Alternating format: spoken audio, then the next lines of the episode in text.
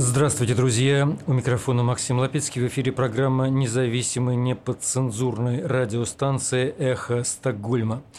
70-й день агрессивной войны, которую Российская Федерация развязала против независимой Украины. В этом выпуске в обзоре прессы, помимо прочего, о креативных в кавычках российских пропагандистах, решивших уже и Швецию представить нацистским государством, для чего в Москве развесили афиши, в которых, например, писательница Астрид Лингрен, режиссер Ингмар Бергман и основатель магазина Икея Ингвард Кампрат выставляются почитателями нацизма. Мировая шведская пресса пишет о заявлениях российского Багдад Боба Сергея Лаврова, где он инсинуирует по поводу еврейских корней Гитлера и рассказывает, что самые страшные антисемиты, конечно же, евреи. В нашей программе также участвует известный российский журналист и музыкальный критик Артемий Троицкий, который вот так обращается к россиянам, которые настраиваются на нас на коротких волнах. Ребята, я хотел бы сказать э, всем в первую очередь, не слушайте российскую путинскую пропаганду. Это 99% лжи. Причем наглой, циничной и запредельной. Напомню, что нас можно слушать на коротких волнах в диапазоне 31 метра на частоте 9670 кГц в 23 часа по Киеву и Москве, а также мы есть на различных платформах в интернете, как то SoundCloud, YouTube, Telegram, LinkedIn, Facebook.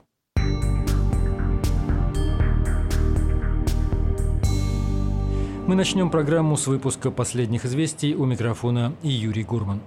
Здравствуйте. Сначала сводка новостей Генерального штаба Вооруженных сил Украины передает обозреватель КОМ со ссылкой на фейсбучную страницу Генштаба.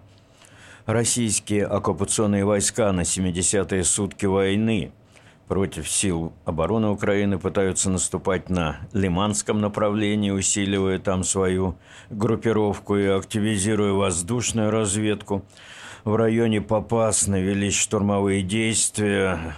Российские войска ударили ракетами по ряду областей. Продолжают обстрелы и авиаатаки Мариуполя. В то же время украинские защитники держат оборону рубежей, уничтожая вражескую технику вместе с живой силой. Накануне только на Донбассе было отбито 12 атак противника, сообщает Генштаб ВСУ. Ныне войска Российской Федерации не прекращают ведение наступательных действий в Восточной операционной зоне с целью установления полного контроля над территорией Донецкой и Луганской областей и сухопутного коридора с временно оккупированным украинским Крымом.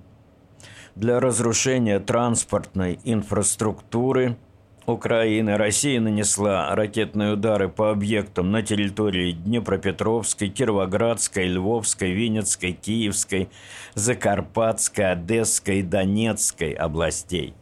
На Волынском и Полесском направлении противник активных действий не проводил, признаков формирования наступательных группировок не обнаружено – Определенные подразделения ВС Беларуси продолжают выполнять задачи по прикрытию участка украинско-белорусской границы в Брестской и Гомельской областях с целью проверки готовности к выполнению задач по назначению один ракетный дивизион из состава белорусской 465-й бригады осуществляет перемещение с пункта постоянной дислокации в район назначения – на северском направлении признаков формирования противником наступательной группировки не обнаружено.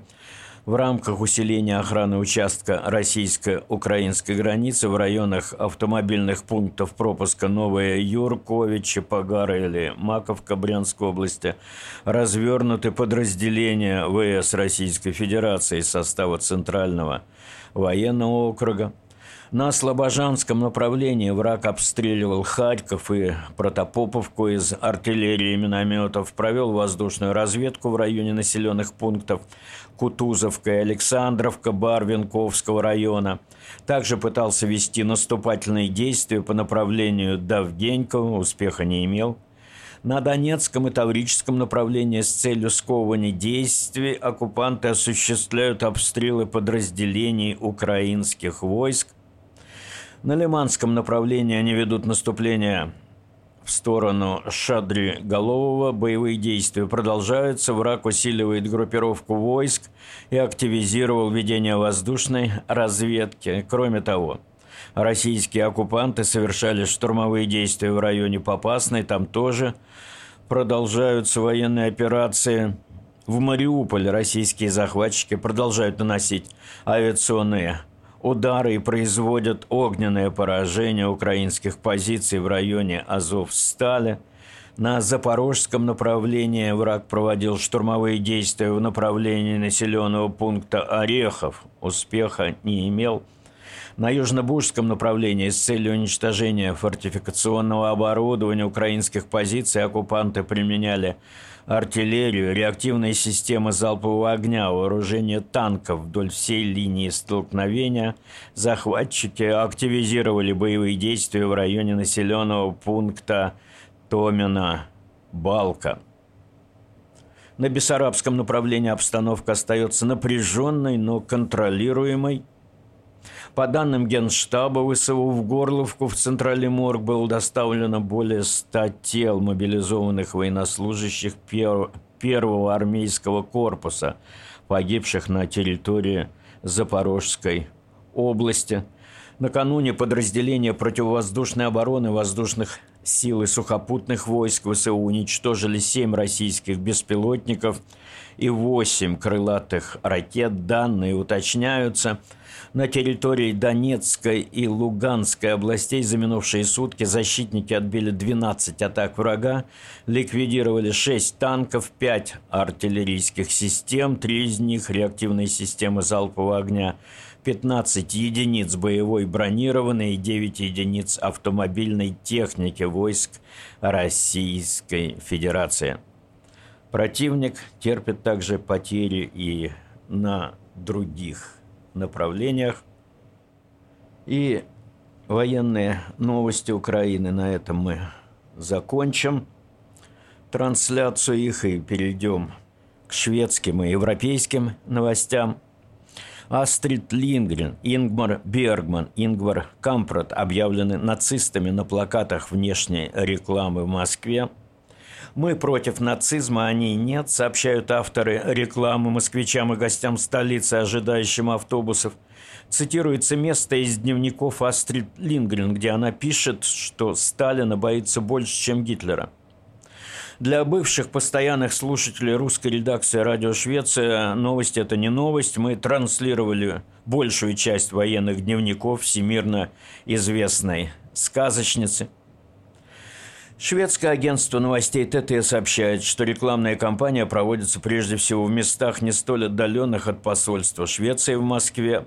МИД Швеции, то, что называется в курсе, но вовсе не намерен вступать в, цитирую, «общественную полемику», конец цитаты, с организаторами рекламной акции – в России страны и индивидуумы, обоснованно критикующие российские действия, обвиняются в нацизме постоянно, написала пресс-служба МИД Швеции агентству ТТ. Шведские эксперты в области политики безопасности отмечают, что довольно легко проследить связь очернения деятелей шведской культуры и бизнеса с ведущимися в Швеции интенсивными дискуссиями о вступлении страны в НАТО – Глава правительства Швеции Магдалена Андерсон считает, что существует риск того, что эта реклама – реклама влияния на шведские общественные дискуссии. Министр обороны Швеции Петер Хультквист рассчитывает на расширенное военное присутствие стран НАТО, если Швеция выступит с заявкой на вступление в члены Альянса. Министр высказался в интервью программе новостей шведского телевидения СВТ Нехетер. Такое присутствие может быть и в форме ВВС НАТО, и военно-морских сил, и наземных войск, принимающих участие в учениях на территории Швеции. К 13 мая анализ ситуации в области политики безопасности Швеции, которым занимаются сейчас все политические партии Риксдага, должен быть завершен – Ожидается, что днем раньше о своем решении по поводу НАТО объявит президент Финляндии – если Швеция и Финляндия решатся, то необходимы гарантии того, что Швеция и Финляндия тоже не будут брошены на произвол судьбы на время рассмотрения заявок и прохождения всех бюрократических процедур по вступлению в НАТО. Впрочем, Минобороны Швеции подчеркивают, что говорят не о гарантиях в области политики безопасности, а о своего рода оборонном страховании и обязательствах НАТО защищать Швецию и Финляндию до вступления в силу по отношению к ним пятой статьи договора Североатлантического альянса. 17-18 мая Швецию с государственным визитом посещает финский президент Саули Ниниста. 29-30 июня в Мадриде состоится саммит НАТО.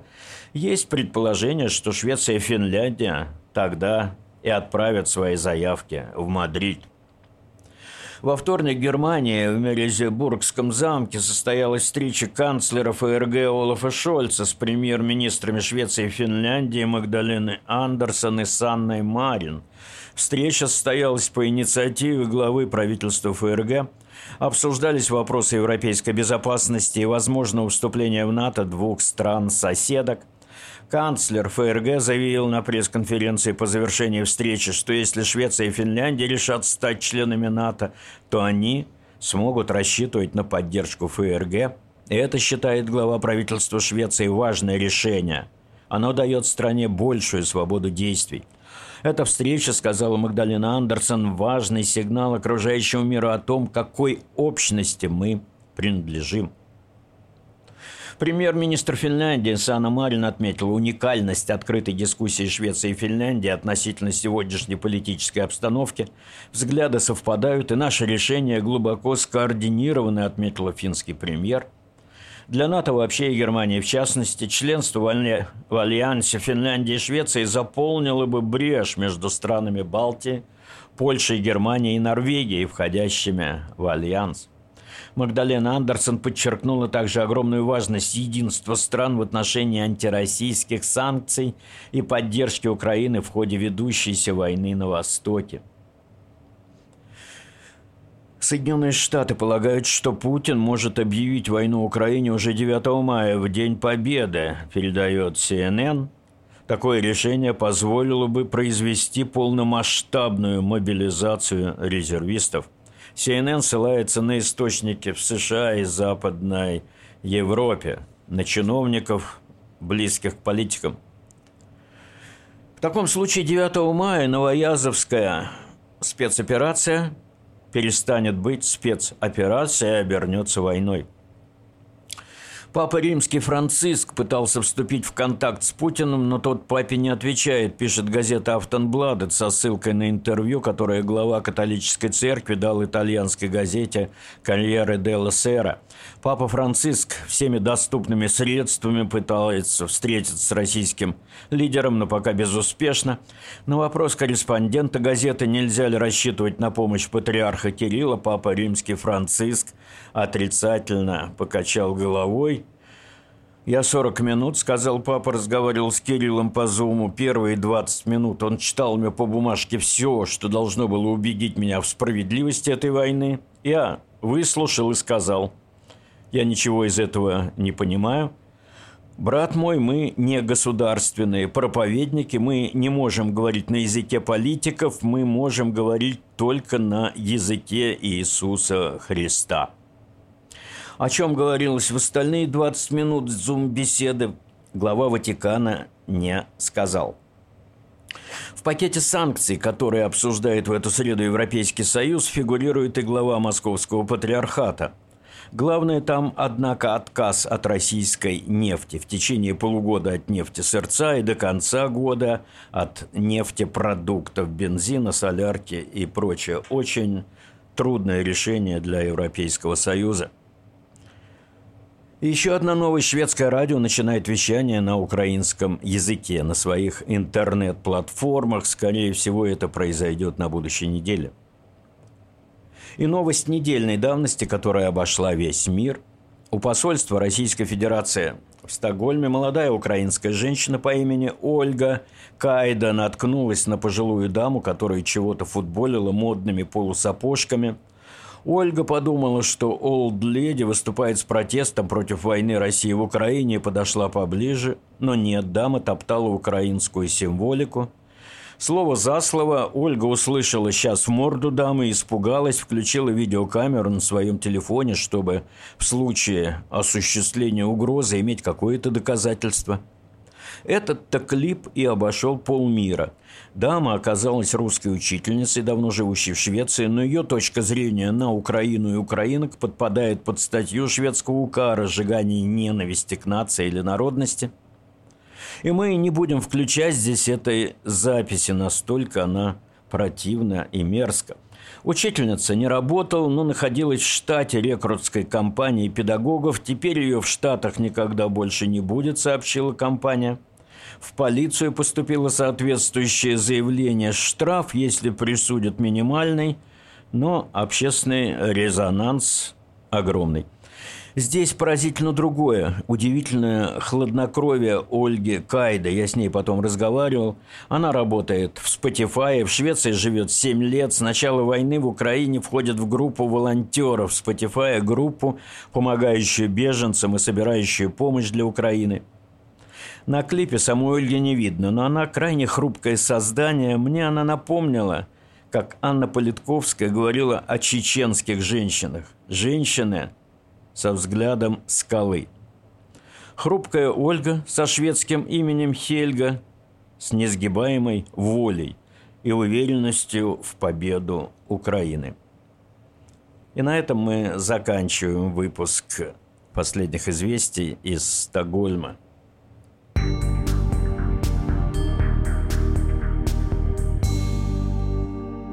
Это был выпуск последних известий радиостанции «Эхо Стокгольм». Мы продолжаем передачу. И сейчас обзор печати. Ольга Максова у микрофона, пожалуйста. На изображениях, распространяемых в прессе, в социальных сетях, сфотографированы плакаты на автобусных остановках в Москве, на остановках в основном прилегающим к шведскому посольству.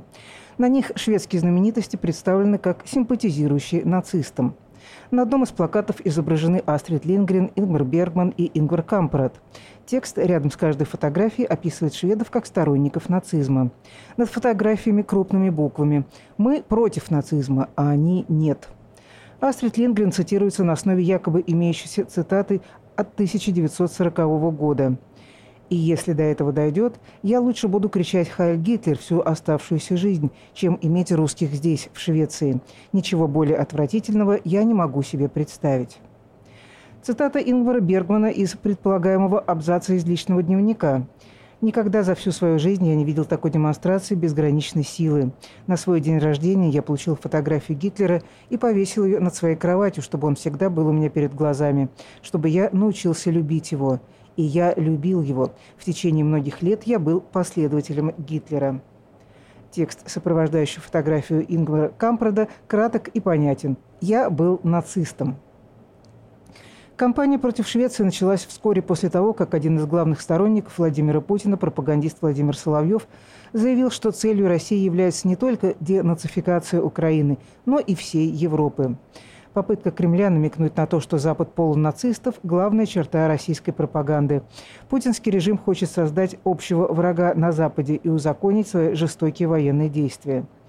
На днях министр иностранных дел России Сергей Лавров сделал громкое заявление – он утверждал, что президент Украины Владимир Зеленский был нацистом, несмотря на его еврейское происхождение. Кроме того, в интервью итальянскому телевидению Лавров сообщил, что у Гитлера тоже была еврейская кровь. Заявление Лаврова вызвало гневную реакцию в Израиле и в Германии. Министр иностранных дел Израиля Яир Лапид назвал заявление Сергея Лаврова непростительной, возмутительной и ужасной исторической ошибкой. Он считает, что, говоря это, министр иностранных дел России поддерживает антисемитскую теорию заговора, согласно которой в Холокосте должны быть виноваты сами евреи. Это самый низкий уровень расизма в отношении евреев – обвинять самих евреев в антисемитизме, говорит Лапет. Я не думаю, что российская пропаганда, распространяемая министром иностранных дел Лавровым, нуждается в комментариях. Это абсурд. Так высказался представитель правительства Германии Штефен Хебестрейт. Яд Вашем, Израильский исследовательский центр по сохранению памяти о Холокосте, назвал заявления Лаврова абсурдными, бессмысленными, опасными и предосудительными. Об этом сообщает газета «Свянская Дагбладет». Санкционная война наносит миллиардные удары по российским гигантам фондового рынка, пишет газета шведских деловых кругов «Даггинс Индустрии». Санкционная война между Россией и Западом накладывает свой отпечаток на квартальные отчеты энергетических гигантов. Британская компания BP, British Petroleum, понесла ущерб в размере более 20 миллиардов фунтов стерлингов. Но санкции ударили и по другим нефтяным гигантам, а также по тем, кто не относится к энергетическому сектору. Уход BP из России после вторжения в Украину один из самых крупных.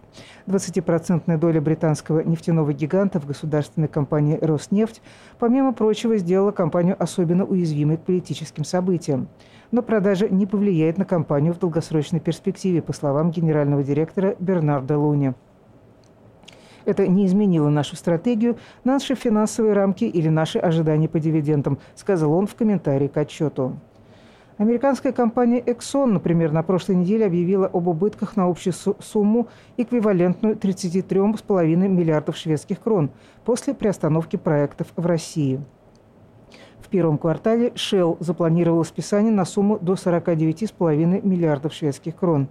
Помимо чисто газовых и нефтяных компаний, несколько европейских производителей энергоносителей также были вынуждены сократить расходы после вторжения России в Украину. Финская энергетическая компания «Фортум» подтвердила, что убытки от российских операций составят 2 миллиарда 100 миллионов евро в первом квартале текущего года. Почти половина этой суммы приходится на требования дочерней компании «Юнипер», связанной с газопроводом Nord Stream 2, о чем было объявлено еще в начале марта. После списания российские активы «Фортум» оцениваются в 3 миллиарда 300 миллионов евро.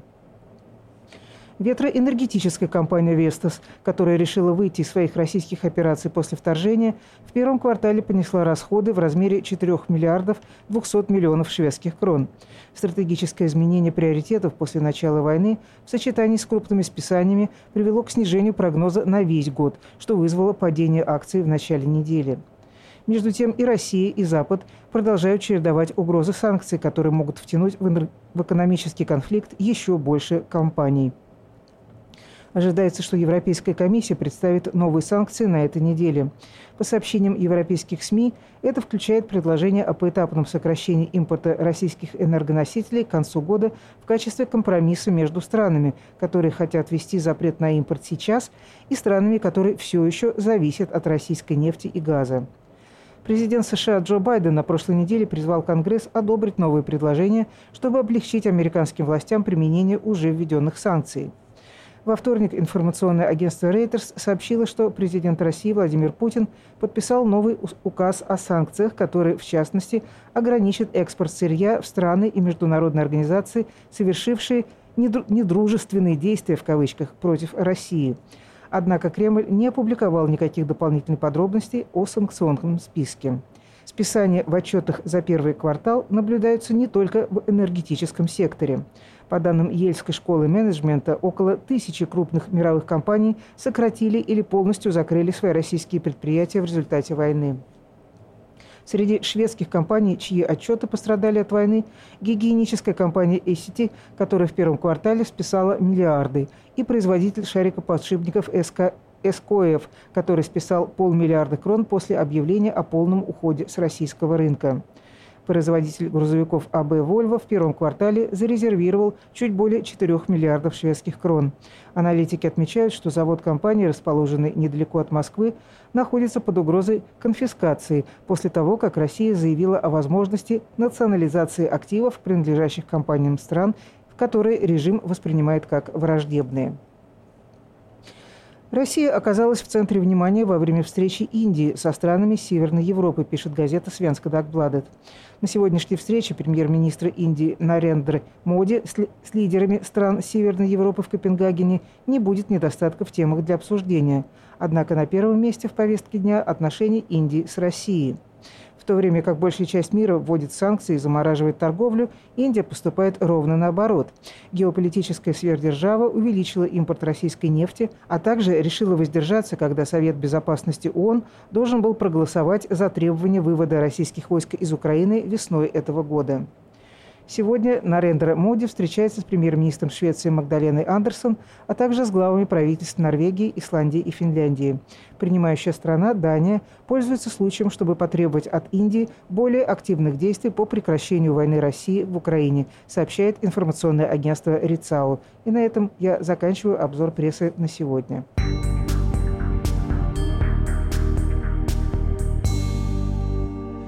Благодарим Ольгу Максе. Это был обзор прессы радио «Эхо Стокгольма». Мы продолжаем передачу «Эхо Стокгольма», и я включаю запись беседы с известным российским журналистом и музыкальным критиком Артемием Троицким. Я рад вас приветствовать в программе станции «Эхо Стокгольм». Нам всего полтора месяца такое радио быстрого реагирования создано было в ответ на вот эту вот агрессию. России против Украины и на попытки кремлевского режима блокировать любую неподцензурную информацию. Вот поэтому наш учредитель, это фирма интернет-провайдер Банхов, то есть занимаются люди интернетом, решили они сделать ставку на короткие волны, то есть вот такой возврат к глухим до перестроечным временам. Что вы про это думаете? Ну, я думаю, что это на самом деле очень ностальгично, поскольку, да, короткие волны, я даже помню эти диапазоны, по-моему, там 31 метр, 49 да, метров и так метр, далее. Да, угу.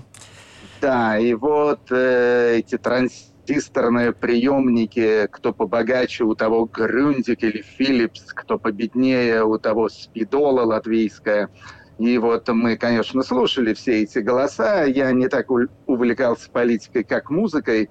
Так что у меня были свои любимые станции, вот часто очень экзотические. Скажем, моя любимая была «Свободная Европа на румынском языке». Ого. Потому что у них было самое интересное музыкальное программирование. Вот. Ну, естественно, было, кстати, радио «Швеция» на русском языке. Ну и весь стандартный набор э, «Голос Америки», BBC, Deutsche Welle. Да, и короткие волны. Без коротких волн, вообще говоря, жизнь в Советском Союзе была бы гораздо хуже. Да, и вот сейчас такой возврат. Эм, давайте поговорим о том, что сейчас происходит. Э, сегодня 70-й день этой войны. За минувшие сутки сообщается, что было выпущено около 18 ракет, то есть они очень сильно, э, российская армия ужесточила обстрелы э, Украины, было обстреляно Закарпатье, того, что раньше не было, сейчас как бы по всей, по всей Украине эти обстрелы происходят. Чем это вызвано, вот эта такая очень-очень обостренная, как будто вот эта атака именно такая? Ну, я думаю, я думаю, что это на самом деле следствие того позора, который происходит на поле боя. То есть в, в, э, в честной войне на поле боя украинская армия российскую армию бьет подчастую, и российские потери, как было подсчитано, примерно в два с половиной-три раза превышают украинские потери.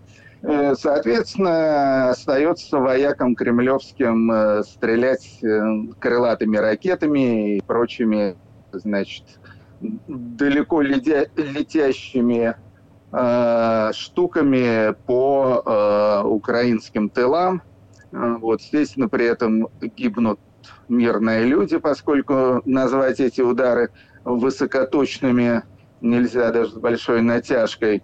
Э, кстати говоря, заметили тут эксперты английские и американские, что обстреливаются в последнее время наземные цели, в частности, аэропорт э, в Одессе, на зем э, э, обстреливаются они э, корабельными и противокорабельными, вот так правильно сказать, противокорабельными ракетами марки «Оникс». И это вообще довольно странно, потому что эти ракеты предназначены именно для э, уничтожения кораблей, а не для уничтожения наземных целей. И объясняют это иностранные эксперты тем, э, что э, закончился или, по крайней мере, подходит к концу уже у России запас э, правильных ракет. И уже они скребут по сусекам и э, достают уже все подряд. А вот. Но эти ракеты, разумеется, тоже взрываются и тоже людей убивают, так что ничего хорошего в этом нет. Вот. Но в любом случае в любом случае видно, что э, на поле боя российская армия никаких успехов абсолютно не добивается. Да, это вот так. И, сейчас э, речь идет о том, что явно он уже не сможет справиться с этими поставленными задачами. То есть эти задачи э, российские все время менялись. То это была денацификация, демилитаризация, потом Донбасс и Луганск, а сейчас вообще уже непонятно что. То есть какой-то коридор они хотят создать. И явно, конечно, проигрывает Россия. И сегодня обсуждаются, я сейчас тоже смотрел, обсуждаются как бы три сценария все-таки какой-то, какого-то окончания этой кровавой заварухи. И вот по одному такому сценарию этот террористический суицидальный Путин жмет красную кнопку, мы рискуем получить вот эту третью мировую в полном масштабе. По другому сценарию объявится в России мобилизация, об этом тоже говорят бесконечно на 9 мая, и значит, они будут продолжать пускать на мясо свое мужское население, вгрызаясь в Украину, и опять будут гибнуть люди в больших количествах. И третий вариант как бы обсуждается, отползет, ретируется и попытается внушить своему населению, что как-то победил. И вот, ну, каков ваш прогноз вот в этой ситуации из этих трех? Вы знаете, вариантов? я считаю, что да-да-да, что наиболее вероятен третий вариант или какой-то гибрид э, третьего варианта со вторым. Дело в том, что э, понятное дело, что сценарий э, с ядерной атакой это сценарий самоубийственный, и, в общем-то, ничего хорошего тут Россия не ждет. Из-за этого, кстати, был выдуман отличный лозунг э, э, «Зачем, нем, э, зачем нам мир, в котором нет России?» да. Вот, так что, да, ну, есть, конечно, шанс, что, что эти психопаты нажмут на красную кнопку вот, и уберут из мира и Россию, но и вместе с ней, к сожалению, еще и половину этого мира. Вот. Но я думаю, что это маловероятный сценарий. Сценарии с мобилизацией более вероятные, но мобилизация – это палка о двух концах.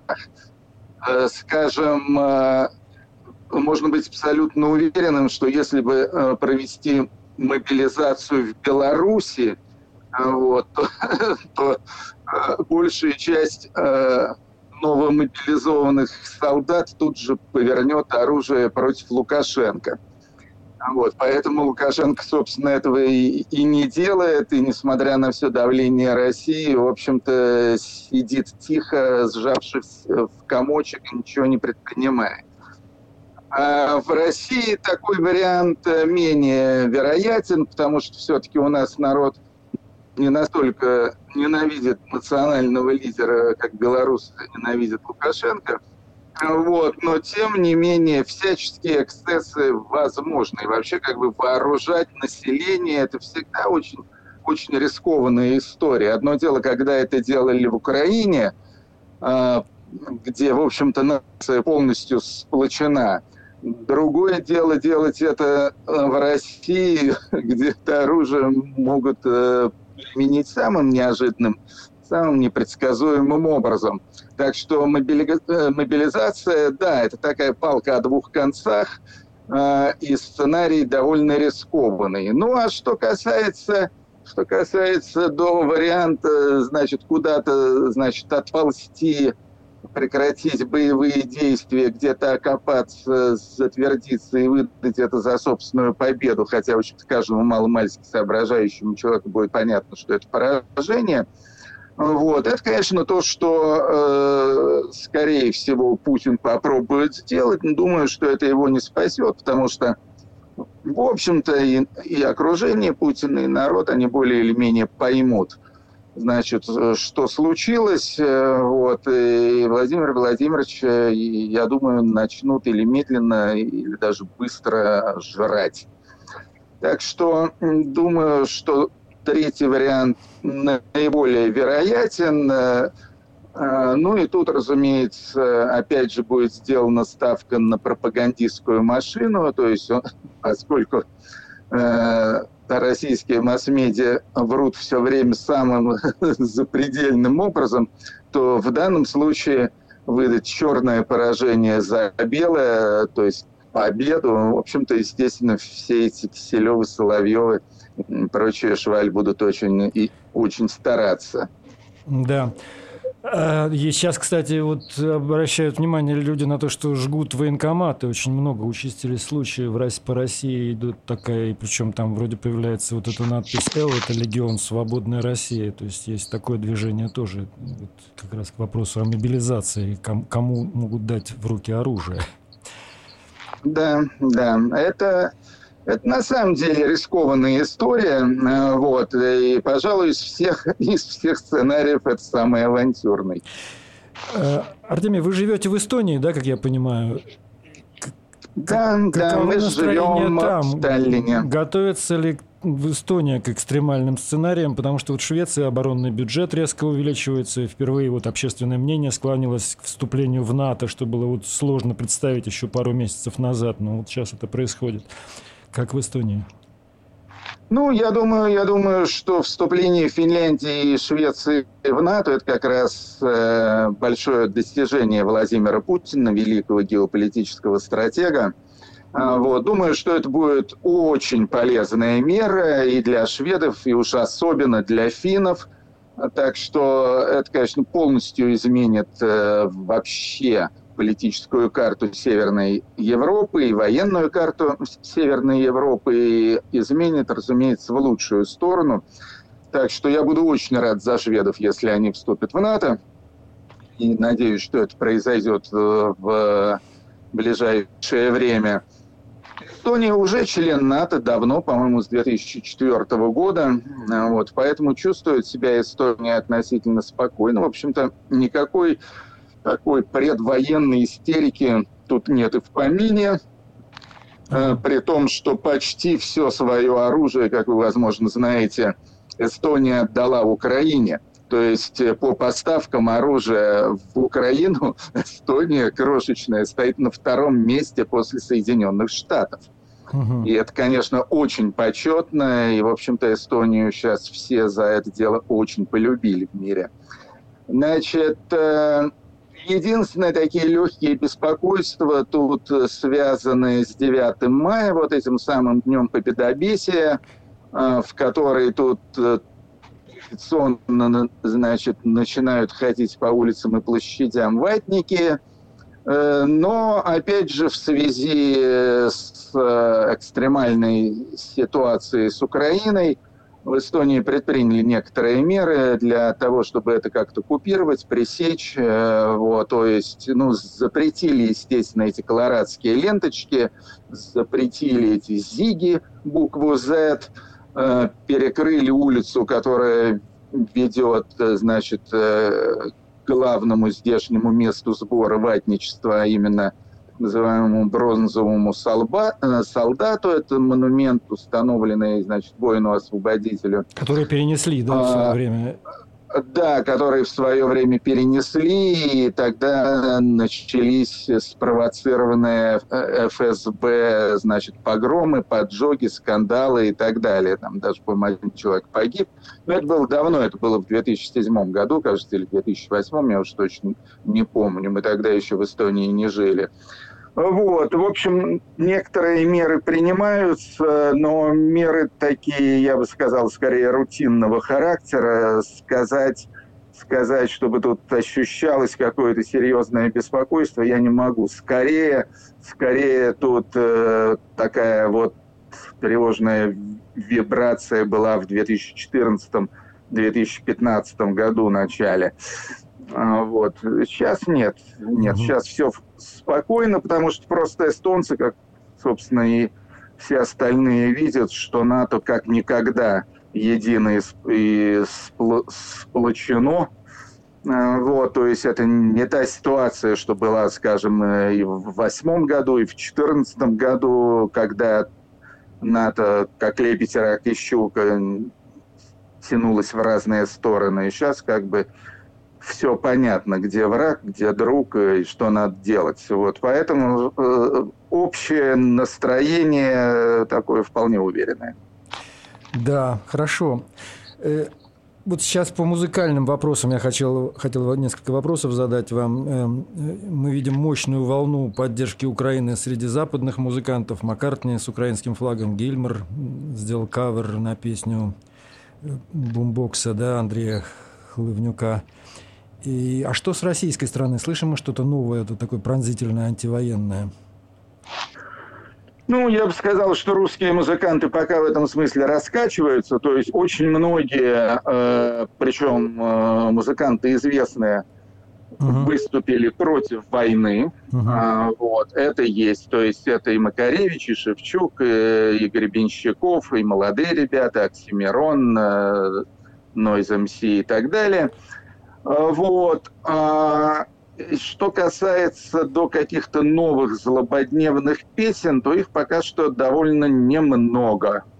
А, в отличие от Украины, где их огромное количество. Я вот уже тут у себя на радио «Свобода» сделал две аж передачи. Одна называлась э, «Песня украинского сопротивления», другая «Песни перемоги», «Песни победы». А, вот, и это все новые песни, написанные практически всеми главными украинскими артистами. Вот, ну, это понятно. В общем, Украина ведет освободительную, отечественную войну, и это вдохновляет артистов. Россия ведет войну позорную, захватническую, и, конечно, вдохновить это не может. Но это может, конечно, вдохновить на, на протест, но я думаю, что я думаю, что эти песни протеста еще впереди. В конце концов, когда в Америке началась война во Вьетнаме, прошло несколько лет, прежде чем уже во второй половине 60-х годов пошла вот эта знаменитая волна антивоенных песен про Вьетнамскую войну. Так что, так что будем надеяться, что новые песни еще будут написаны. Пока что, пока что их практически нет. Но вот Диана Арбенина спела одну песню. Uh-huh. Вот. Э, что-то больше... А, да, естественно, э, Noise MC спел песню под названием «Ausweis». Больше. А, и группа «Ном», знаменитая питерская, значит, они перепели старинную советскую антивоенную песню под названием, значит, еще не поздно. Песня, значит, против ядерной войны с припевом, где поется что-то такое солнечному свету «да-да-да», ядерному мраку «нет-нет-нет». Mm-hmm. Вот. Ну, тоже очень вполне актуальный, да. вполне актуальный такой кавер-вершн. Угу. А вот из того, что сейчас в Украине делается в музыкальном плане, у вас есть какие-то такие абсолютные фавориты? Я вот сейчас, может быть, в конец программы поставлю какой-то такой. Абсолютно мой фаворит, ну там есть несколько песен. Э, значит, э, песня на украинском языке – это э, группа, или я даже не знаю, кто это называется, Боташа, и называется она ПНХ, то есть «Пошел нахуй». Это песня про русский военный корабль, очень вот, очень милая. Есть очень смешная песня на русском языке, поющаяся от имени пленного российского солдата.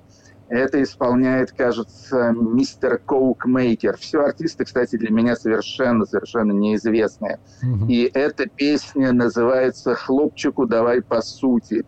Вот, пожалуй, эти две песни я бы в первую очередь назвал. Угу. А, еще хорошая песня такая совсем развлекательная э, в стиле Евровидения, называется «I see you».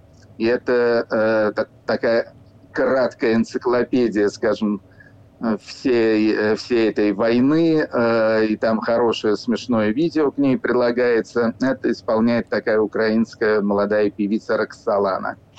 Угу.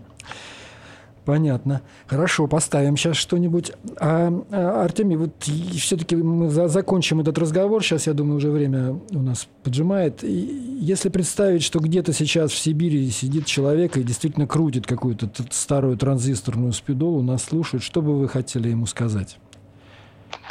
Ребята, я хотел бы сказать э, всем в первую очередь, не слушайте российскую путинскую пропаганду. Это 99% лжи. Причем наглой, циничной и запредельной. Точно так же простые советские люди, ну, по крайней мере, мало-мальски нормальные и не глупые, не верили никакой совковой пропаганде – Точно так же и даже в большей степени нельзя верить путинской пропаганде. Так что э, заткните все эти смердящие щели и ищите альтернативные источники информации, где, собственно говоря, вам и расскажут то, что происходит на самом деле. Вот. Я, кстати, думаю, что ваше нов... новое радио эхо, эхо Стокгольма, вот, думаю, что оно э, в этом смысле тоже будет очень полезным источником информации.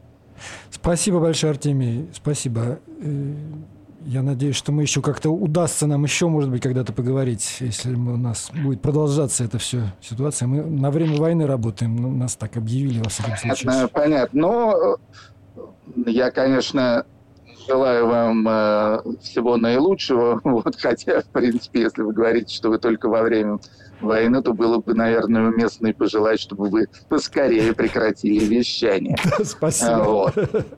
Но то, что война закончится победой Украины, в этом сомнения нет ни малейшего. Спасибо. Всего доброго. Счастливо, Максим. Счастливо. До свидания. Привет, Швеции.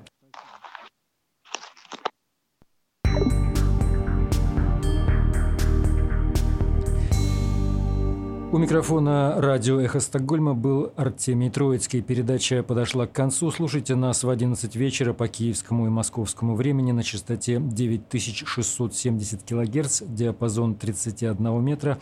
Также наши программы есть на платформах SoundCloud, YouTube, Telegram, Facebook, LinkedIn. Мы благодарим инициатора этих программ интернет-провайдеров Бен Хофф. Выпуск готовили Ольга Макса, Юрий Гурман и Максим Лапицкий. Социальные медиа Маркус Эриксон, техническое обеспечение Кристиан Турин. Всего доброго.